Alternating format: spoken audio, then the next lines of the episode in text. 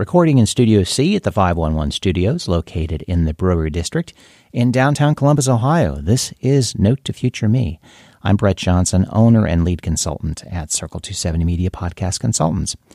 Podcasting with purpose for you and your business. Why are you creating a podcast for your business?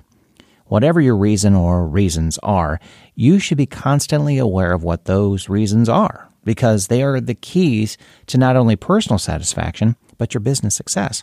One important way to measure how your podcast is stacking up is measuring it against its mission statement or vision statement. In other words, is your podcast doing what you want it to do for your business?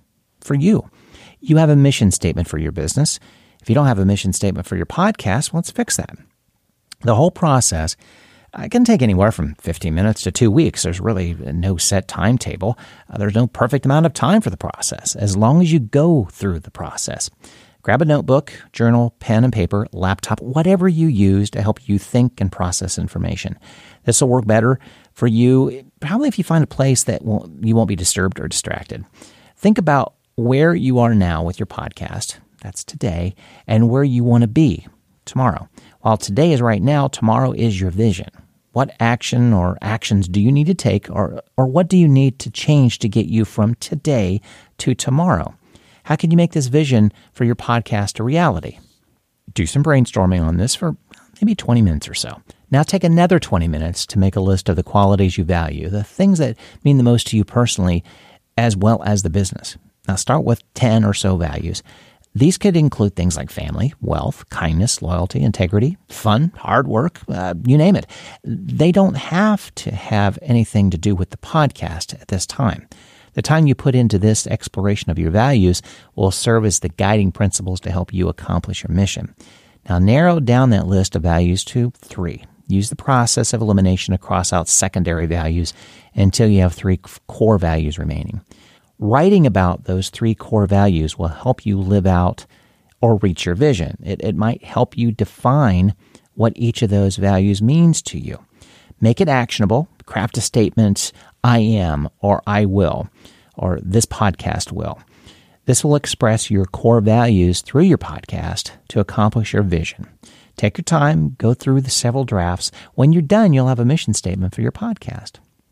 Now that you went through all that work, post your mission statement somewhere you were, where you can easily reference it.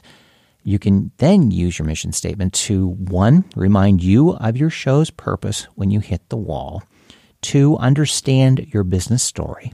Three, make the hard decisions when you have to, like turning down an interview guest or being a guest on someone else's podcast that doesn't match your mission and business direction. Four, guide you toward your podcasting goals. And five, remind you that what you're producing is good for you and your business. Set an appointment with yourself every six months to review your mission statement. It's healthy and good practice to review. If no changes are made or you tweak it here or there, the better your next six months will be. You and your business change over time as well. Your podcast needs need to be right there with the changes. Be sure to sign up for my free daily Open the Mic newsletter. I cover podcast news, tips you should know about to help with your social media and audio production, sales advice if you're looking to sell sponsorships for your podcast, and on Fridays, my suggestions on podcasts you should binge on over the weekend. You can sign up at circle270media.com or you can find out more as well at notetofutureme.com. Thanks for taking notes with me. At the Bank of Antandek, they're looking for a mascot. We need an icon. Something that says high flying to all our mortgage customers. Like a falcon or a stallion. Or even better, a parrot. Check it out.